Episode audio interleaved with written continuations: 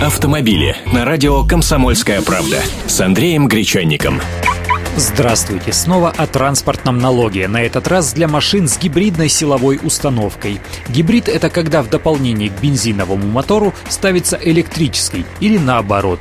В настоящий момент владельцы таких машин вынуждены платить транспортный налог фактически два раза – за электромотор и за бензиновый. Но второй может быть лишь генератором, вырабатывающим ток для зарядки батарей, то есть вспомогательным мотором, даже зачастую не вращающим колеса.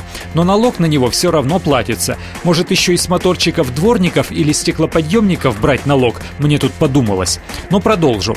Налог берется и с электромоторов, которые не наносят своей работой вреда экологии. Получается, что суммарно владелец гибридной машины платит больший налог, чем хозяин авто с мощным бензиновым или дизельным мотором. С моей точки зрения это несправедливо. И вот теперь, собственно, новость. Экспертный совет Госдумы по стимулированию экологически чистого автотранспорта поддержал инициативу торгово-промышленной палаты по изменению налоговой базы при расчете транспортного налога для электромобилей и гибридов. Суть предложения такова. При расчете транспортного налога для владельцев гибридной автотехники нужно исключить мощность электродвигателей. То есть хозяин гибрида будет платить налог лишь с бензинового мотора. Соответствующее обращение будет направлено в Минпромторг и в Минфин.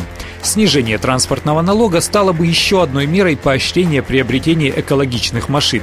Ведь пошлину на электромобили в Таможенном союзе уже обнулили, а в Москве разрешили парковать их бесплатно. Автомобили с Андреем Гречанником.